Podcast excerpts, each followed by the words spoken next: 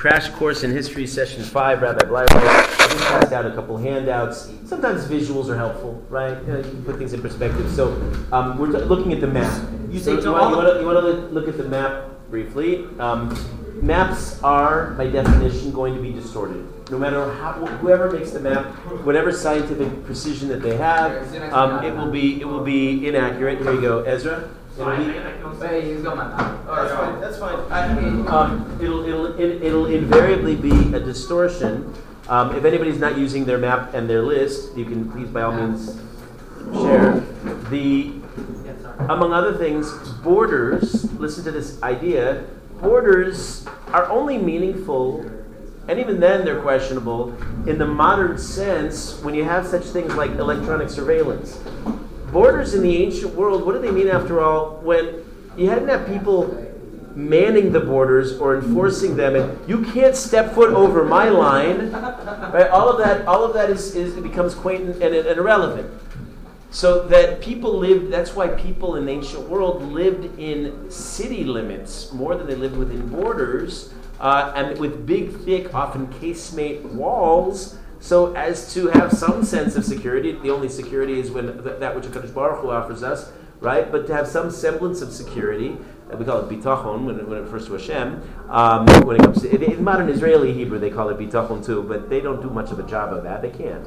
The uh, only Hashem can, and um, right. So these borders are on some level fictitious, but they give us a sense. And anybody who claims that they know the borders of the Shvatim, of the tribes of of, of, of, of Eretz Yisrael um, including this map, which is reasonable but debatable, um, doesn't know what they're talking about because the Torah, I don't know about your Torah, my Torah doesn't come with maps or pictures or even the connected dot version. Uh, so so it's, it's simply a guess. Um, Shimon, for example, is a wild distortion.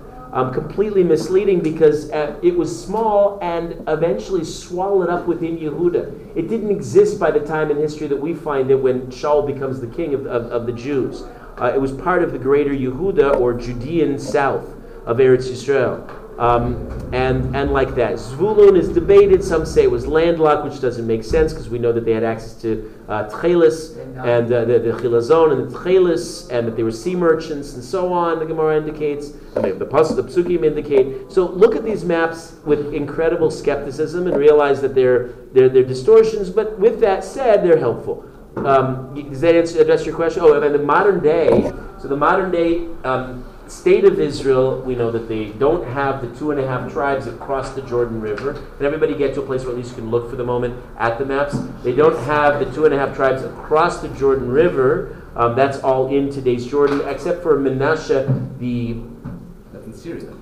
A lot of it is Syria. The, the area around the Kinneret that you see is the Golan Heights. That's Menashe. We were there a few weeks. We were there a couple weeks ago, uh, and of course, the uh, modern day goes much further south in this map, up all the way to the, Gulf, the Gulf of Elat.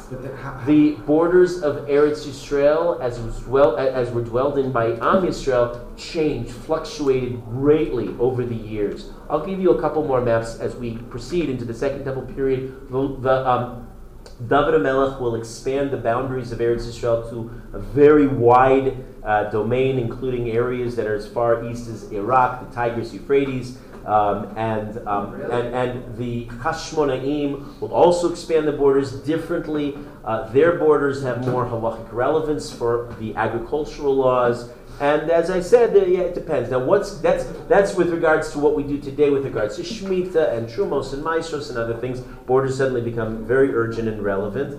Um, but in the future days, Daniel's question, what will these borders be pre- uh, precise? It depends on how we understand the somewhat enigmatic words of the Navi Yechezkel who he said correctly, uh, he pre- pre- predicts what's going to be in the future. Um, but according to Yechezkel, a precise reading, and I refer you to the ArtScroll masterpiece on the subject, um, of, uh, on the Navi Yechezkel, you'll see there that actually all the tribes are coming back and that they're going to have equal portions that are going to be very equitably di- distributed in strips going from sa- north to south.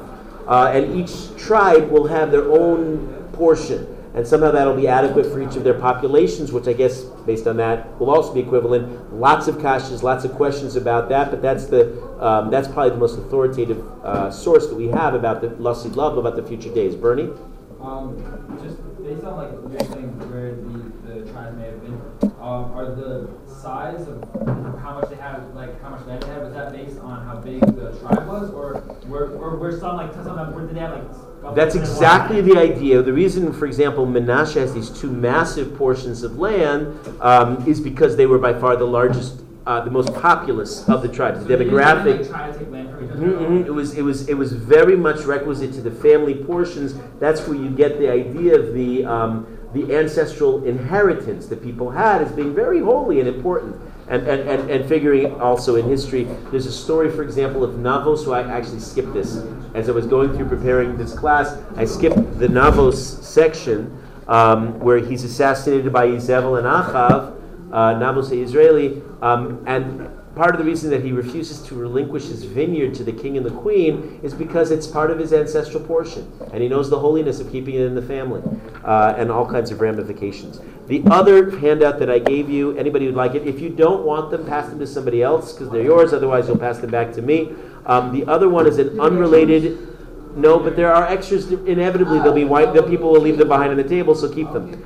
These are for you. Um, I only made eight copies, so I wouldn't waste too many trees. The next one is, is, is, is a list that I've been alluded to, but now you have it. You can see it. Look at it for just a moment. Get to it. You can share with somebody. Um, you see the Masorah. This is based on the Rambam's list. The Rambam's, that's Maimonides list of the Masorah, going all the way from Moshe Rabbeinu down to the end of the Talmudic period. Marmar is the end of the line of the Masorah. What this means is it's the smicha. Some of us in, in controversial topics just had a discussion of what smicha, rabbinic ordination, meant. Hashem gave it to Moshe, who gave it to the Zkanim and Yoshua, and all the way down. If you look at the first chapter of Pirkei Avos, you can see some of these names, but the Mefarshim flesh out exactly who were the conduits, the local authorities in all the generations who transmitted the oral Torah until it was necessarily written down, transcribed in our holy Talmud, because we couldn't rely on an oral tradition anymore. But it's critical that we have this record. And again, the different Mefarshim, you can see at the top, I say this is based on the Rambams, but others, the Raavad and the Balalichos, Sa'olam, and others, the Abarbanel, dispute this. And they tweak, they take out this name, they add that name. Um, but it's mostly, most of these names are agreed upon. Rabbi Akiva, for example, Rabbi Akiva ben Yosef is the undisputed, undisputed Gadol Hador in his day, and therefore the conduit of the Messiah, going all the way down until it's finally transacted into the Talmud. Alex. Uh, just a quick question. Um, why is it a lot of these names, uh, they don't seem to be used anymore? Oh, it's Jewish names? I, I, I agree with you. I, I don't know. They just fell out of uh, popularity. Some of them, like for example, Antigonus Ish Socho, uh, was he's people started naming their kids. That's how influential Alexander the Great and the Greeks were back in those days. He represents a cultural phenomenon of Greek names. That's probably okay that we've moved away from that, with the exception of such weird names as Alex, uh, right? Who uh, you know who are a holdover from those days. Um, other names were very popular ones at the time included the likes of Yishmael. And somehow in the seventh century that fell out of favor. Why? That was the Muslim revolution in the world, right? When, when, when the, the uh, Muslim took over, uh, the Muslims uh, went out and conquered, tried to conquer the world, the Jews stopped naming their kids Yishmael. So there are different reasons why, why uh, some names fall out of favor. Abai is not a classic uh, Jewish name. It was an Aramaic-based name, uh, and uh, but it's a good question. There are those I've met in Abaya before, but you're right; it's not a common name. Habakkuk? Habakkuk is fantastic. Habakkuk is very important. We're going we're gonna hear about him. Uh, Habakkuk is the source, one of the one of the very famous psukim that we have in the Tanakh. Uh, Achaka b'chol yom shiyavo is the basis of the tradition. Uh, we sing it, it. Rambam includes that includes that formulation, and the most famous of the thirteen Ani Maamins. Uh, referring to the Mashiach, I will wait for him any day that he should come, based on the pasuk in Habakkuk. And achakelo, the Gemara derives from that lo. What famous principle? What's the gematria of the word lo? I wait for him. Low or is? Oh my. Lo, Lamed Vav, Lamed Vav Nikim, the 36 righteous people alive in every generation, sustaining the world until Mashiach comes. Is, that's where that source comes. So that's who Habakkuk is, and wonderful name. Um, I guess if it's uncommon, you know, the kid with the odd name and the, and, and the school in, in, in the schoolyard will be teased. Maybe that's why parents don't name them. I don't know. Weiter. We're now. Any other questions on these? On these? So I um, can't name my first son I didn't say that. Just be just just make sure you send him with guards in in, in his uh, into his fourth grade class. Fourth graders are merciless. No. Okay. Seventh graders. Also, oh, seven. That's really and then the hormone. Oh, hey, oh, seventh grade. Yeah, yeah. Uh, tough stuff. Okay, so poor Chavakuk. He might, he might, he, he might go by Chavi. Don't take it personally, Avi. The um, the king's name, the first king of the Jews' name is Shaul. Actually Yoshua to be precise. He's referred to as a king, but not really famously. So I did. It was a setup. I realize. Um, the a first official king of the Jews came from the tribe of Binyamin. Binyamin. Ironically, not what we associate with leadership. The classic leader is Yehuda, especially since his neck out and is willing to admit to his imperfection. Binyamin, however, was uh, in some ways the one perfect of the twelve tribes because he Didn't do any of it. he was not involved in the Chiris Yosef. He was innocent. He was beloved by everybody, on that level, on some uh, uh, and, and other other virtues, he's worthy of having the first king to come from him. Um, there's a lot to say about Shaul. He's, he's, he's a tzaddik, but he's a flawed figure. His major, uh, he's anointed by when when finally Shmuel Hamelech relents with God's permit, with Hashem's permission, and allows the Jews to have a king. Um, Shaul has a uh, tortured brain. Originally, they embrace him as the first king. He's a big tzaddik. He supports the Kalas. Uh, he, he, he does he, he's unprepossessing, utterly modest and humble, and um, his major mistake is not listening to the explicit command of Hashem. When Shmuel, Amel- Shmuel Hanavi sends him to go wipe out the nation of Amalek, he almost does it, but almost it isn't good enough Almost doesn't count. almost doesn't count. Famously, he neglects to kill the king. He has Rahmanas on the king and is our is our poster boy for the following idea that when you have compassion on the wicked, it turns out you turn to be cruel to the kind. And that's that's Shaul's downfall. So you're not He has supposed to- compassion. You have to know where to apply your compassion. We have limited portions, and Hashem says anybody who violates Hashem's will is, is, is not somebody you can have compassion for. Agag is the emblem of that, and he should have been destroyed that one night that Shaul neglects to uh, kill Agag and he gets away. He cohabits with, with a woman, and from them, uh, Amalek is preserved. Amalek is preserved, and of course, the famous descendant from this union, Haman. Haman comes from this union, and that's why we read this parsha right around, right, right on, on, on, on the Shabbos before, on Shabbos Zachor, uh, as the, as the Haftarah that we read right before um, we, we celebrate Purim. Yes, I'm Alex. confused how the line of Amalek stops uh, with Haman and his sons, and then like his descendants become uh, big Haman. Not all of them. Most of them pass away, but apparently the Gemara in Gittin tells us. I mentioned this yesterday that they become that, that they we learn Torah. They, they, they teach Torah in Bnei Brak. Uh, we learn about that. Quite ironic. And speaking of descendants, we see how history overlaps on itself. Um, Shaul neglects to do the job, so who winds up finishing the job, as it were, for him? Who from the tribe of Binyamin finishes the job? Esther and Mordechai, who, who are also not coincidentally from the tribe of Binyamin and actually descendants, who actually wind up doing it. What goes around comes around. Everything in history comes around and is a beautiful. We often don't perceive this. It all fits like a glove. Uh, there, there's a there's a metaphor for history as a tapestry. Where you see the beautiful um, design on one side, but we're not privy to seeing that beautiful, beautiful design. On the flip side of the tapestry are all the snarls. You ever see nice embroidery, but on the other side it's all kind of knots, and you don't see the design, you don't see the patterns. One day, when we all look back in, in, uh, in, in with some sentimentality and a lot of pain at the history we endured, we'll see how all the various connections wove together into beautiful tapestry. It all it all comes around Mida k'neged Mida. Every every but in the time at least, uh, Shaul Shaul misbehaves and uh, and suffers for it. In the end, Shmuel the next day hacks Agag to pieces himself. And from this point on, never goes to see Shaul again up in Givat Shaul, which the archaeologists reasonably place also not far from here in the north of here. If you're ever driving, anybody drive to um, Pisgat Ze'ev, modern day Pisgat Ze'ev, does that ring a bell to anybody? It's really close. Uh, On the way to Neve Yaakov, you're going a few weeks to Neve Yaakov to Holy Rebbe Steyer's uh, home for Shabbos, yeah? So you're going to go up, and I alert you on your way up, right across from Pisgat Ze'ev, there's a mountain. On the mountaintop is a pancake of a building, a two-storied building that was the King Hussein built, started building in 1964. Uh, of in, well, well, that, well, this and this land and that land was all in Jordan at the time. He never completed the palace. He destroyed in his attempt, the Six Day War happened. He never completed it, but he destroyed in his attempt to build a palace the relics of what the archaeologists believe. In this case, a team from Berkeley, California, in the 1920s, uh, um, went to try to excavate what they think is the first seat of monarchy in the Jews, where Shaul was, and Shaul and Shmuel won't go there anymore. The uh, in his place, Um, there's a ruddy young lad at the age of 17 years old, red hair and, and, and bright eyed beady tail by the name of David, who comes from Beit Lechem. Uh, who else comes from Beit Lechem, interestingly, in history?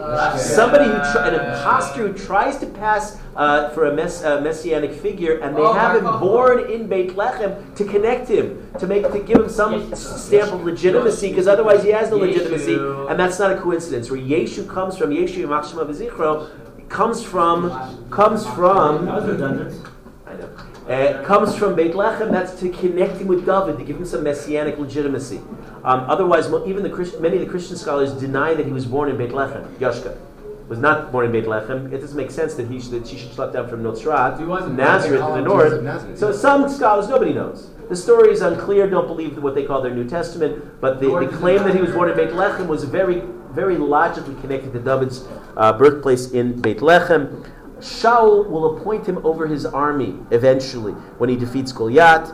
Um, and, uh, and and David David is uh, he's Shaul promises him his daughter uh, Michal because he defeats Goliath. I'm skipping some of the famous stories, a lot of the stories. I'm really doing this quickly. I, I, it is a crash course in history, and I'm being selective in what I want to give over to you. Uh, in one episode, the women anger the king Shaul when they start praising young David. They say that David slayed the tens of thousands, and Shaul simply slayed the thousands. And Shaul, Shaul starts getting jealous. In fact, when he neglects to fulfill Hashem's will, Ruach HaKodesh leaves him, and in its place, what is substituted in Shaul? A certain melancholy. He becomes sick. He, I guess, in the DSM manual, we might we might uh, we might diagnose him as having a uh, uh, uh, borderline personality disorder, and he start he starts becoming depressed, so depressed that the only thing that will, will cheer up his spirits is music.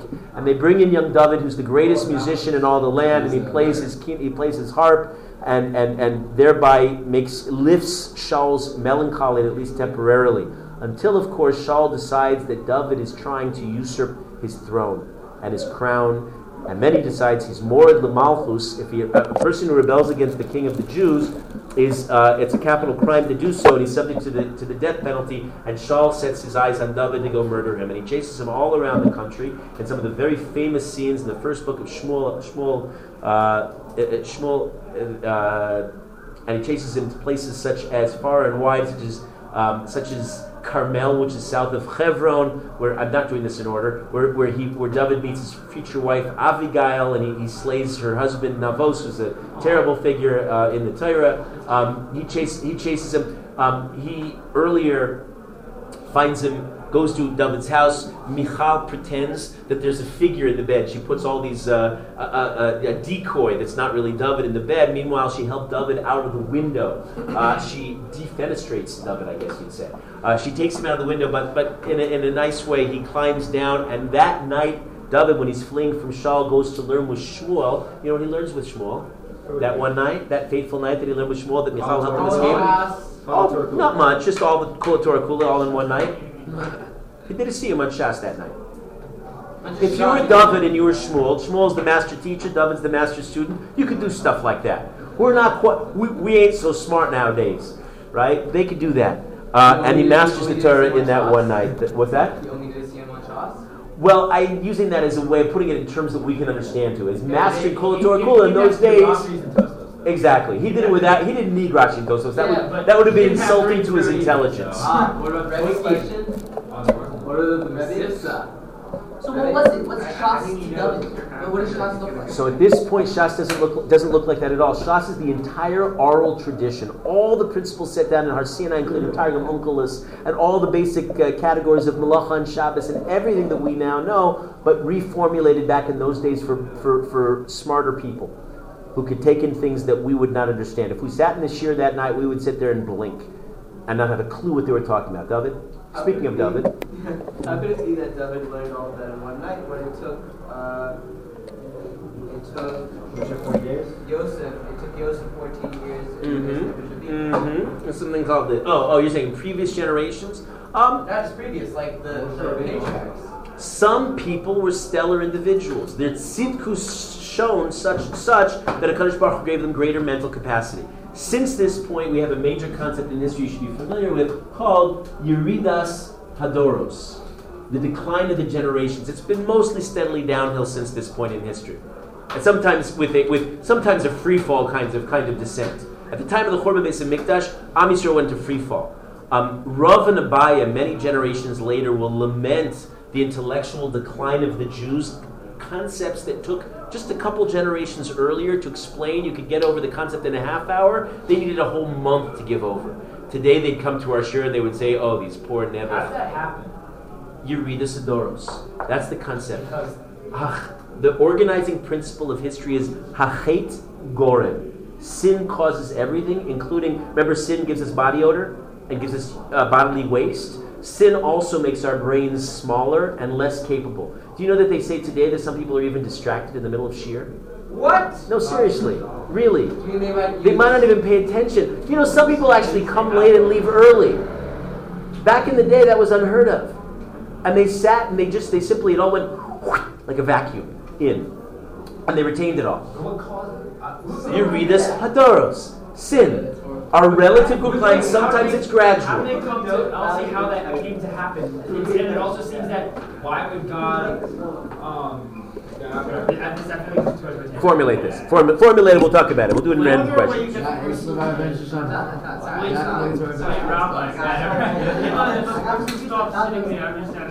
Sorry, Say rabbi, if a person stops sitting there, understand everything. What's that? If a person did tshuva, stop sitting understand everything. A person who? Did tshuva, uh, tzaddik, more than you understand. No. What happens is, is the more you learn Torah, the smarter you get. The higher your IQ. The, the people who, ta- who give the IQ, IQ tests assume that the IQ is more or less set for life, but not in Torah.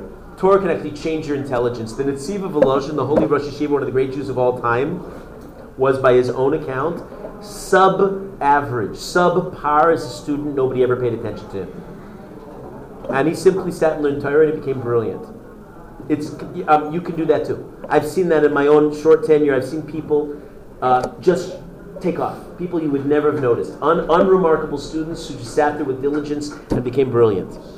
The um, you have to know that Shalom Melech, if you were just reading the Psukim, Chas v'Shalom does not does not emerge in a very flattering light.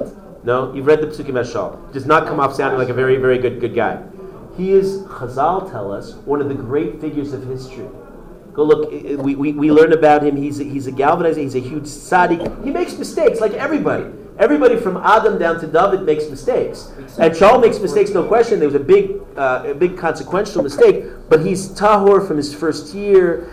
He um, gave his fortune to the poor. He fought valiantly on behalf of the Jews. That's where he falls down. The Plishtim kill him. The Philistine kill him up in uh, uh, Mount Gilboa. His head is hanged in, in Beit Shan. When, when he dies, David laments, Ech naflu agiburim, a very famous pasuk that translates as, How the mighty have fallen. You familiar with such an idea? That's referring to Shaul. Shaul was a great man. It's another proof of this idea I asserted yesterday that you cannot learn the text of Tanakh without Chazal. If just said Chazal, you would misunderstand Shaul and everybody else, frankly, utterly.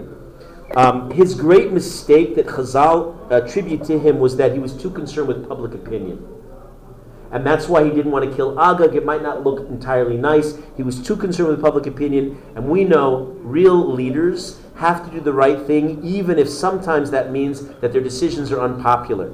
Rav Yisrael Salanter said, Rav, uh, Rav- uh, he says he failed to kill Agag. He says, "Ki aresi. I was afraid of the nation. I wasn't sure if it would go over well. He said, Rav Yisrael Salanter in the 19th century said, a rabbi, or any leader, frankly, with whom everybody agrees is not a rabbi. A rabbi with whom everybody disagrees, nitkin mensch, not a mensch. So you have to somehow toe the line, find a, the right balance. But if you're just the person who's, who's constantly looking over your shoulder, looking for people's agreement, uh, you're not a leader according to Jewish, uh, Jewish hashkafa.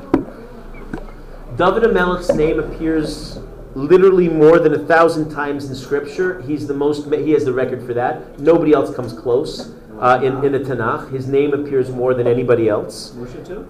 More, by far more than Moshe's. Yeah, Moshe Rabbeinu's in the Chumash. David Amelech spans. He's in Tehillim. He's, he's, he's right. David Amelech is huge. He was the Gadol. He spent his lifetime learning constantly. How constantly? He slept four half-hour increments a day, four times a day in half-hour units.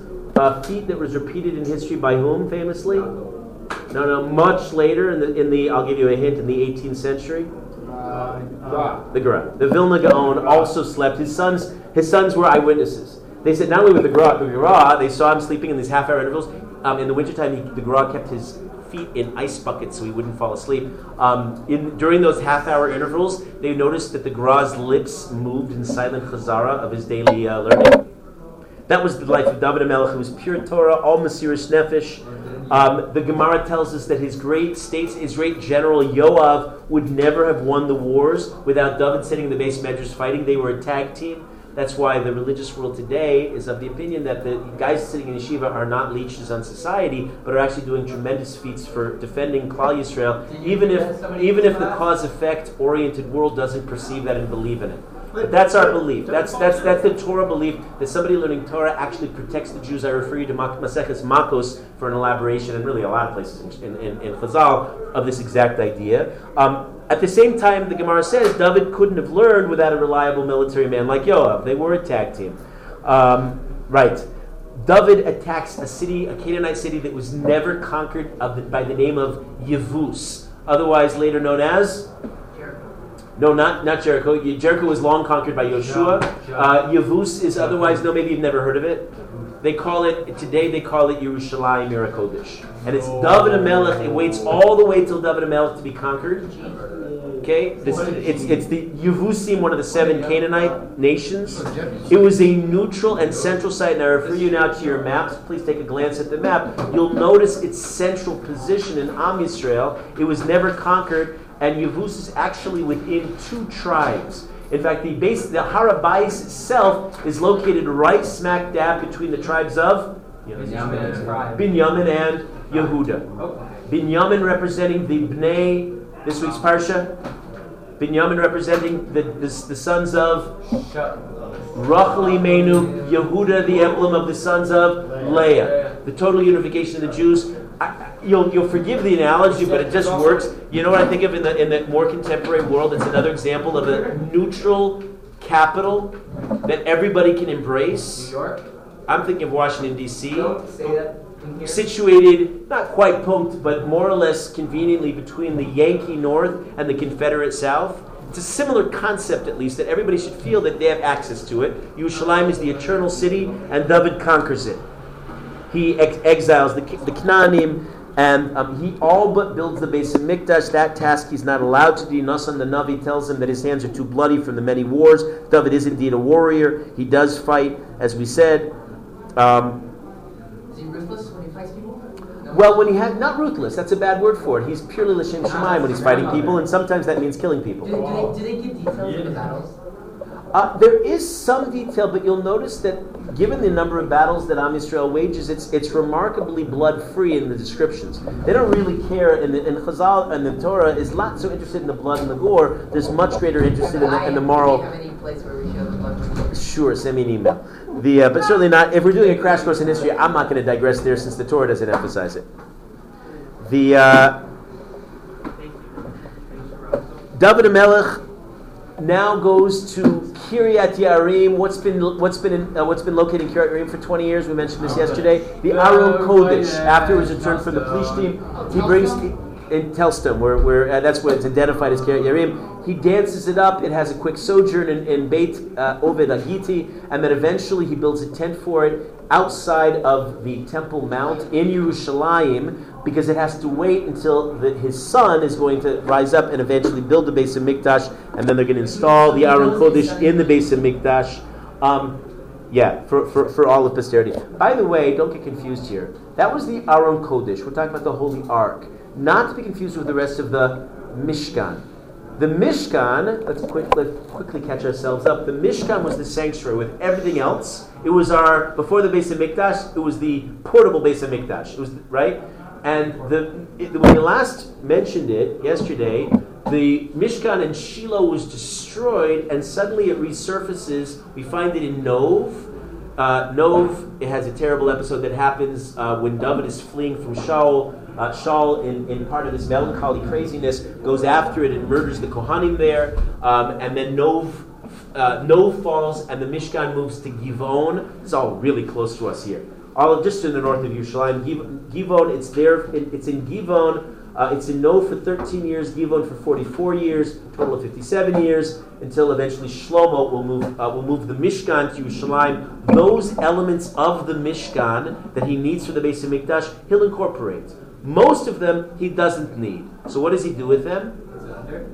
They're all created. You remember back in the desert, the Jews build the Mishkan with such love and devotion. It was created with Nedivus lev, utter self-sacrifice, and Hashem loves that. And you know that's true for every mitzvah that you do, every Dvar Torah you invest in, everything that you do that's worthwhile, every tear you shed over Klal Yisrael is preserved and, and eventually become part of the Beis HaMikdash. Shlomo takes them, and you said correctly, remember those labyrinthine maze of tunnels that he builds underneath the area of Har HaBayis? That's where he places all of the klei Kodesh. What's also there, we mentioned yesterday? Eventually, the Aron Kodesh itself, according to one opinion, the um, the, the, the, the man and the staff, and don't forget the golden rats and hemorrhoids. Don't forget the rats and hemorrhoids. Okay, the Torim and the Akbarim. How, how are the Uh, golden and what about the radicals who are searching for all those? I know, I know. Go ahead. I don't understand. Like, how do you have golden? Yeah, I understand golden rats because it's a rat, but it's golden. Like, what mean golden rats? That was yesterday. I know, but I, How do you have I wanted to ask that How do you yesterday. I have really golden loyal? hemorrhoid. Gold. Go look up the psukim. Go look up the psukim. Um, obviously, some- some kind of image of them. Doesn't sound very appetizing. I don't know about you, but yeah, go ahead. Yeah. okay. Uh, how, do you store, I- I- how do you store a mom if it's not storable? Oh no! In fact, later on, Yirmiyahu Navi, by the end, I'm jumping ahead a little bit. I'm jumping around a little history intentionally uh, to give you just a, sw- a sense of the of the sweep of history. Uh, Yirmiyahu Navi, near the end, this is right before the first temple is about to be destroyed. The Jews, he says, everybody, the the the thing he tells the Jews to do, how you're going to save the temple, sit and learn Torah. That's what Yirmiyahu tells the people. And the people start coming and they complain. It's not a modern complaint alone. It was back then too they complained. Uh, they said, but how are we going to make a living? Got to work. Right? They said. And so what is Yirmiyahu gives the greatest wordless rebuke of all of history. He simply reaches behind himself, pulls out the flask of man, and holds it up for the Jews. And they said, Ah, yeah, right, never mind. Sorry. Meaning, what is the emblem of the man? The man shows us that if you do Hashem's bidding, Hashem will take care of you. In the midbar, Hashem took care of us. Today, Hashem takes care of us. We got to do the mitzvahs. David HaMelech rededic- dedicates Yerushalayim to the service of Hashem. It's the eternal capital of the Jews. We'll talk about it shortly. One evening, David's great, fou- um, uh, his great blemish on his on an otherwise uh, not perfect career, but but but one of the great Jews of all time, walks on his rooftop rooftop and sees Bathsheba. She's Sanua. He doesn't see her actually uh, bathing, but he knows he sees her down below. Uh, he recognizes in her not a cute girl, chas v'shalom, that's the misunderstanding. And Misha Omer David Chata Eno Elotoa, the Gemara in Shabbos tells us he's mistaken if you think that David sinned. He sees that she is his future wife and the mother of the future progeny who will be the kings of Yehuda. The Malcha Yehuda will all come from Bathsheba. And he has Ruach HaKodesh that perceives that, and he realizes that her husband is the man who was mourned, but Malchus Uriah was Chayav Misa, and he doesn't sin in any way that it appears. Another reason why you need Chazal. His sin was, as Chazal said, he should have gone to the Sanhedrin, which is the august body that makes that paskins halacha formally. He should have asked for them to um, to formally try Ur- Uriah and make him chayiv misa. Um, even though technically what he everything he did was correct in setting up Uriah in, in battle and making sure that he was he was sin, and that's why when he's rebuked by the Navi, but when Nasan Navi rebukes him, um, and he tells it so dramatically. He tells the whole parable of a rich man and a poor man, and the rich man takes the other man's sheep. And, David, and, and he says to David, "Who should, who should, uh, you know, what should we do with this rich man, this, this man who steals the poor man's sheep?" Which is obviously a very, very obvious parable there. And David says, "Kill him." Because David doesn't realize the, the parable doesn't realize what's being done. He- he's a brilliant man, but he misses the point in this case. So Nas, Nasan looks at David and says, "Ata ha'ish."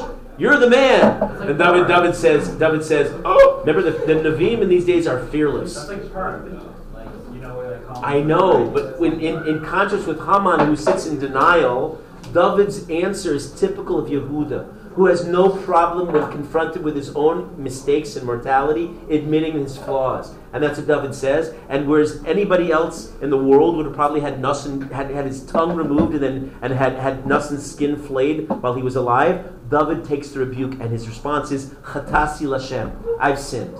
That's the remarkable David Melech. When confronted with his, with his blemishes, he owns them. He takes responsibility. David comes digging around near the threshing floor of a certain Aravna Hayivusi, Aravna the Jebusite. What's that threshing floor? Uh, Where's it located? Under the, under the, uh. It's the site of the future Beis HaMikdash. The. The holiest place in the world. It's right about here. What is this? Oh, that's the. That's the rock under the dome. That's the dome of the rock. The threshing floor is right here. So he goes to the threshing floor, he buys it fair and square. It's one of the three purchases in history so that nobody should ever be able to say that the Jews don't own these lands. What are the other two? Maaras Machpelah, Avram Avinu buys fair and square 400 kes- shekel kesef over l'socher. What's the second one? 400 shekels. Coming up in not this week's parsha, next week's parsha. Uh, Yaakov Avinu purchases for 100 me'eksita. He purchases Shechem. So Hebron and Shechem and Yerushalayim, Yerkodesh, Har HaBayis are all Jewish, and nobody in history has ever disputed them. We bought them fair and square. We still have the capital deed. Wait, what's, which Shem? Well, actually, all three of them are highly disputed, but okay. They don't tend to listen to our sources. Um, yeah. Okay, ironies of history. In any case, David buys this area, the whole area of Har HaBayis, for 50 silver shekels. Good deal, I would say. Although the Gemara, excuse me, the Pasuk in Divrei, that's in Malachim. In Divrei Yamim, it says he spends more. In Divrei Yamim, they count as 600 shekels, and the Mefarshim try to explain that. Um, He's not worthy of building the Beis HaMikdash in the site, as we said, his hands are too bloody. However, however, when Shlomo comes to do so, the gates famously won't open. And it's only when he mentions the zchuyos of his father David that they open. Everybody realizes David's the superior human being. He's the superior tzaddik. Shlomo has his own relative zchuyos, but the gates don't open for Shlomo, even though David's not designated to build the Beis HaMikdash let's go back to the beginning of time, and I'll, I'll, you'll pardon me. I think most of you heard this, but you might not remember it either. We did this picture now. It's the first of Shabbos that you were in Eretz Oh, Yisrael, and we're sitting out in that spectacular over, overlook looking south of Yerushalayim. And I got this, I got this out, and I'm talking to Milo Minadin too. And we're talking about the foundation of the world. And I quoted the Medrash that talks about it's it's, it's Gemara in Yuma too that says that Shisia, this stone, the Evan Shisia, Shemimena Hushtas Olam. From here, the world was founded. Hashem threw it into the firmament, and um, and the rest of the world was created from here. Um, from here, the world expanded. This is the place that most poskim, the Ramban and the Radbaz and the Ravadia and everybody says this is the place what the Arabs called Al Sakhra. Under the Golden Dome is, is indeed identified. If you want a virtual tour again, look. This is if we're standing in the dome looking down. I'll take you to tour around. Inside the Har HaBayis? This is inside, not Har HaBayis, inside of the Golden Dome of the Rock, where, where, where, the, where the, where this is the stone is identified. This is a picture about 150 years ago taken by American Protestants from the American colony across the street. Um, this is if we're standing at the level looking down at the stone, but we can go down the stairs in the back, go down to one of these alcoves, and, and go down here, and we can go down further underground and see the underbelly of the stone with this great lighting. Looks nice and mystical and, and eerie. Um, this is underneath the Dome of the Rock. Okay, this is the stone from the underbelly, but what interests me is underneath these carpets. See, because the Arabs are and the Muslims are extremely superstitious religion. They have all kinds of tales and legends about all the tunnels that exist underneath these carpets that are now barred and closed up because they don't want anybody going down there. Because according to their legends, many of their legends, people went down and didn't come back up again. So they like to seal this off. Occasionally, one hears stories in the early '80s, for example, when the Jews were digging around, they weren't supposed to, and they're digging around under there. So there's a whole there's a whole tussle that, that happens where the Arabs come down and uh, and they're digging down there because we have our tradition that these tunnels are all underground, and all these good treasures are waiting there, especially Aron Kodesh, but many others, and the, the klei Kodesh from the Mishkan, and many others are sitting underground, waiting, waiting and ready to be unearthed in the times of Mashiach. Alex. Yes, one, two, Why did they get rights to this? Stay tuned in history. Crash course in Jewish history. I'm trying to get there. Um, are you okay with me that I'm taking longer than I anticipated? Blind guy that gave I can't rush quicker. I told I told somebody I had a dream. I've had a dream that I'm teaching this. I'm trying to run through the material, and I just can't skip certain things. There's too much valuable things. So I don't know what we're going to do. We're going to try to continue this until Rebbe Vinshushin comes back, and maybe later in the year we'll continue. We'll pick up. I, I think I can get it into about 20, 20 sessions. Um, and we'll get we'll get a good chunk of it done. So Bezras Hashem, I hope to answer your question, Michal. That how did the Arabs get this? But let's stay tuned. Yeah, quick. Let me let me continue. Yeah, uh, today. would, would it be bad if we, uh, if we unearthed the treasures early? The people have tried, and I wouldn't worry about it. Kadosh Baruch is in charge of such things. Um, the treasures are way, way, Gedolim? way down. What? Go look at the Gemara in Yuma. Go look at the Gemara in Yuma. You'll find all of this. All of this. So you want a reference? I'll tell you where, where to look for it in Gemara in Yuma. Go to. Uh, as you're not following on, I don't want to spend more time on this. Yuma. Uh, no, wrong reference in Yuma. Send me an email. Send me an email. This is the same location in history where Adam HaRishon offered sacrifices. He uh, uh, offered sacrifices to Kadosh Baruch Hu. It's the same place, um, according to our tradition, that Hevel and Cain built their mizbachot and offered their own korbanos to Hashem. Uh, it's where Noach, after the flood, landed and came and offered his own korbanos. It's Har Moriah, where Avram offers Yitzchak in the Akedah. It's the place in last week's parsha where Rivka Imeinu goes, Vayisrotatsu, Habonim Bekirba, Va- Vatelech Lidrosh as Hashem. She goes to inquire of Hashem in the yeshiva of Shem and Aver, we talked about. It's where Yaakov Avinu in this week's parsha.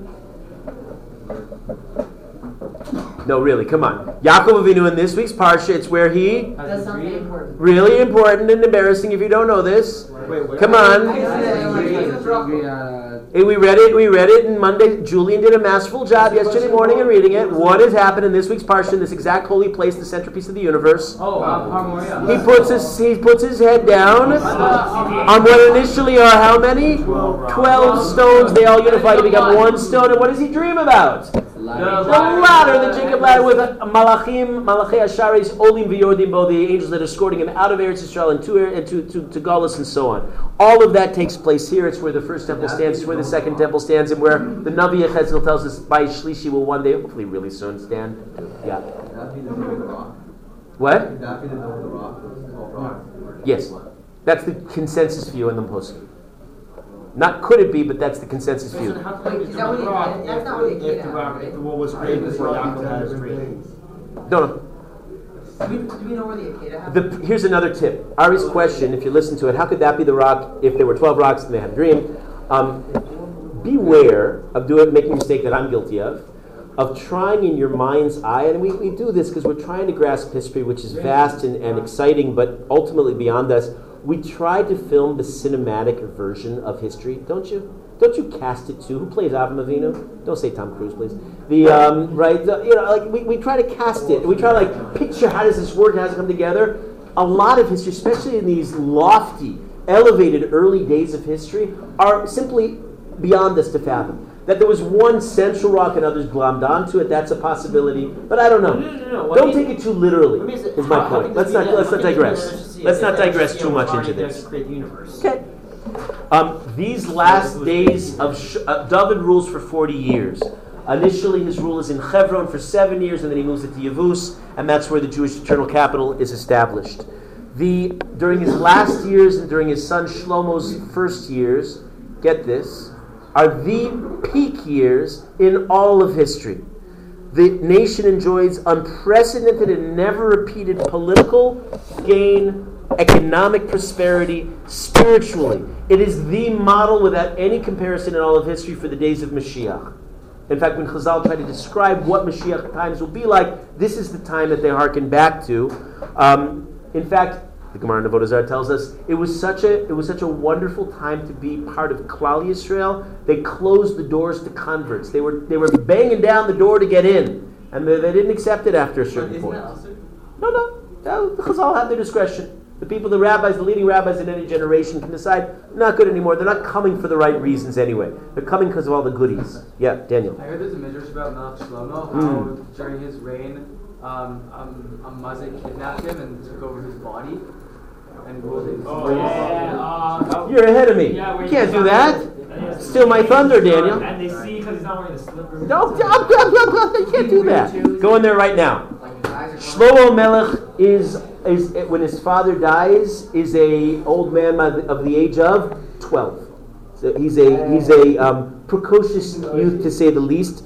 And um, Hashem appears to him in a dream and offers him a wish. Oh, Shlomo modestly, with excellent midos, simply asks please, Hashem, can I just have enough wisdom so I'll know how to lead Am Yisrael and do a decent job? It's such the correct, humble approach that Hashem is knocked out with the boy and says, You're going to have wisdom. You're going to have wisdom beyond any wisdom ever known in the world, before or after. You will, in addition to wisdom, have wealth and honor and long life. Interesting, he lives only 40 more years. He's 52. That has to be explained. I'm not going to do it now. Go look it up. Hashem probably promised Um, Shlomo HaMelech is a man of miracles. His court was unlike anybody else. Everybody sat by his throne in a perfect position. He had the Sanhedrin. He had his he had he had his mother, the queen mother, and then the pasuk says he had also his mother there. And the Medrash asks, wait a minute, it already mentioned Bathsheba. So who's sitting right there? Why, none other, while he's adjudicating, while he's sitting in his throne, trying all the cases, teaching Torah, inspiring the Jews, sitting in the throne, is in a rightful position, is his great great grandmother, Rus, finally getting a little nachas min the kinder. Right, a little little enjoyment from the from the great grandchildren. You see Shlomo in splendor because this is the time that all of history is waited for. The great Shlomo is going to build the Beis HaMikdash um, himself. Uh, he was known for miracles. I'll give you just a taste of life. There's, I can do this endlessly. There's so many fantastic midrashim. When lying witnesses would come, stop now, stop now, now, now. When lying witnesses would appear before him, his famous throne that all great later kings wanted to get a hold of, because everybody wants Shlomo's throne, his throne was activated. The wheels on it started turning. The oxen, the uh, fake oxen, started humming like real oxen. Two lions at each at either side of the throne started to roar. Wolves howled, lambs bleated, tigers roared, bears growled, hawks screamed, birds chirped, peacocks ran. So lions and tigers and bears. Uh, Mamish, mamish. How Uh, by the way, that throne was that. how big was the throne? Um, oh, it was massive. Go look at the descriptions. If you want more on this, send me an email. I'll, I'll give you all of this. It was made out of gold. It's fantastic. It's fantastic. Also, by the way, nobody ever lied to Shlomo HaMelech. Nobody ever lied to Shlomo HaMelech. He could, an amazing feat, read foreheads and tell who was telling the truth. Wait, except when two people came and argued over a plot of land, it was no problem for Shlomo because he spoke the language of the animals, he spoke the language of the trees. He'd simply ask the tree whose land it was. Good trick. You didn't lie when he came to Shlomo. Who later in history could repeat this feat? I'm thinking of the, of the 16th century. Uh, Mahar, uh, Read foreheads. Oh, it wasn't oh, in the Arizal, Jewish Arizal, There is a. Oh, the Arizal. There is a. Could do similarly. Um, by the way, later non-Jewish kings stole the throne. Shishak had it, and Daryaveh stole it. Achashverosh tried to recreate it when he didn't have it himself. He couldn't. He failed. Alexander the Great, much later, brought it to Egypt. Rebbe Lazar, in the times of the Gemara, said that he saw fragments of the Kisei in Rome, that the Romans had made off with it. In the end of days, the Mashiach will sit in it again. Um, Shlomo Melech, his greatness, his grandeur didn't stop there. He ruled over the entire world, this world and the above world, the Tachtonim, the Elyonim, male and female demons is what you're referring to, Daniel and, uh, and Bernie. Um, Lilith danced in front of him. He spoke the language of everybody. He was assisted by angels and demons who danced before him. He created pools. He created the precursor to what were later called Roman bathhouses. They didn't pre-exist. He is the source of Greek ideology. I, I mentioned that idea to you. Um, he built what the Gemara describes as luxury chariot, chariots. But the Ben Ish Chai in his great Perush, the Ben, the ben Yehoyada, says he built, he knew, he uncovered principles that only recently in modern science have been discovered, uh, and he kept them all a secret. He built the first motorized coach, the car. No. Says the Ben Ish Chai, go look it up. The, uh, when, he, when, when he built the Beis HaMikdash, the pasuk says, "Bano banisi," an odd lashon. I surely built. It meant that everybody in the universe joined for the building. It was a zchus to chip away at a rock, um, including the demons, the ruchos, the shadim, the malachim. All the angels helped build the Beis HaMikdash. Uh, the stones had to be whole. Rambam describes them. There was not a single blemish. Is the first temple, not the second temple. Second temple's a come down. Right? Third, third Beis Mikdash will be the most lofty, elevated building. It'll be built by most authorities by, by fire in the, in the heavens. But when Shlomo built it, it was the most lofty kind of a structure without the slightest blemish or crack. Um, it was built with this cute little furry creature called the Shamir.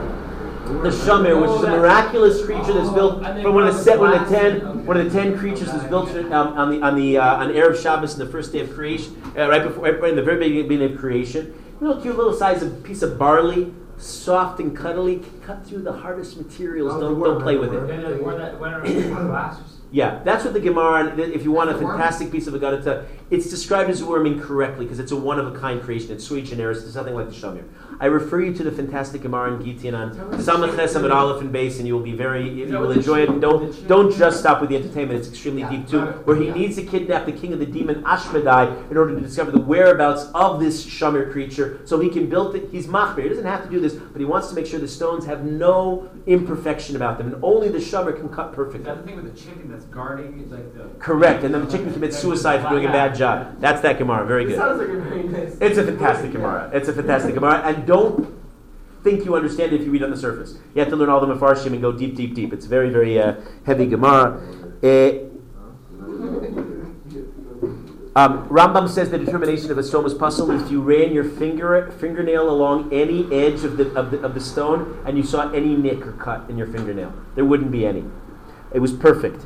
Um, if the, the Medrash tells us, I'll conclude with this about the Beis HaMikdash. Tan, Medrash Tanchuma says if the non-Jews knew how beneficial the Beis HaMikdash was to them, forget us, to them, it was a benefit to the entire world. They would have posted full-time sentries to protect it. When the Jews offered their nisuch hamayim, the water libations on Sukkot, so then it rains in France and in Argentina. The world is taken care of. They don't realize what they destroyed when they destroyed the Beis HaMikdash.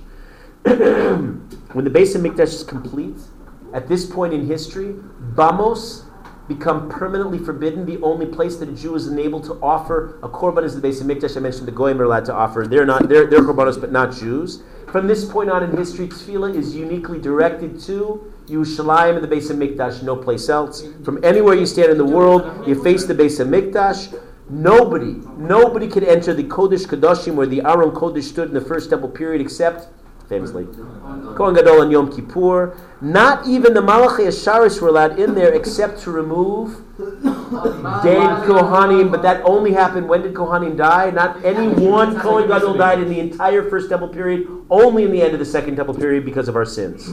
Everything's because of our sins. Shlomo knew that if the ba- that if that the Beis HaMikdash would be destroyed, and underneath it, therefore, he designed these deep tunnels where he buried all of the goodies that I talked about, um, and, and and left it L'asid Lavo. They also feared that Balak, because they left a magic spell 1500 amos beneath the foundations of the Beis HaMikdash. This is why Moshe so desired to enter the land, and why David wanted to bury down there. Uh, and they tried to remove the spell. The spell apparently is there too, and and it's some kind of an evil spell that curses the place, and maybe may, may have something to do with uh, the, dis- the misfortune that the Jews have suffered since then. So let's get rid of it. One last point. I'm over time, but let me just let me just finish this. The Tanakh actually tells us a lot about Shlomo's downfall, which we're going to start with tomorrow. It all goes south, and all of history goes south from that point on. These are the high times. Everything goes bad since then. Um, and actually, his 40 years, there's almost nothing in Sefer Malachim and Divrei Yamim, are the two books that you'd find the narrative information, and it doesn't tell us much because the Navi is only concerned with giving over the negative. Because the people learn Tanakh as Musar. If you learn that everything's terrific, there's not much Musar there, so the Navi doesn't have to elaborate. But the, the Navi does tell us that the population booms, and there are no wars, and there's no famine, there's no disease, and the economy remains strong throughout the entire 40 years. The Pasuk says, Vayeshev Yehuda levetach. The Jews lived with security. Ish tachas gafno v'tachas teinaso. Classic image. Each man under his grapevine, under his fig tree. Midan va'ad Beersheva. The entire swath of Eretz Yisrael, you can see it in your maps. Kol Yemei Shlomo, during the days of Shlomo, the land was filled with happy people. Like, wow. And then it all went sour. It may remain. Come tomorrow.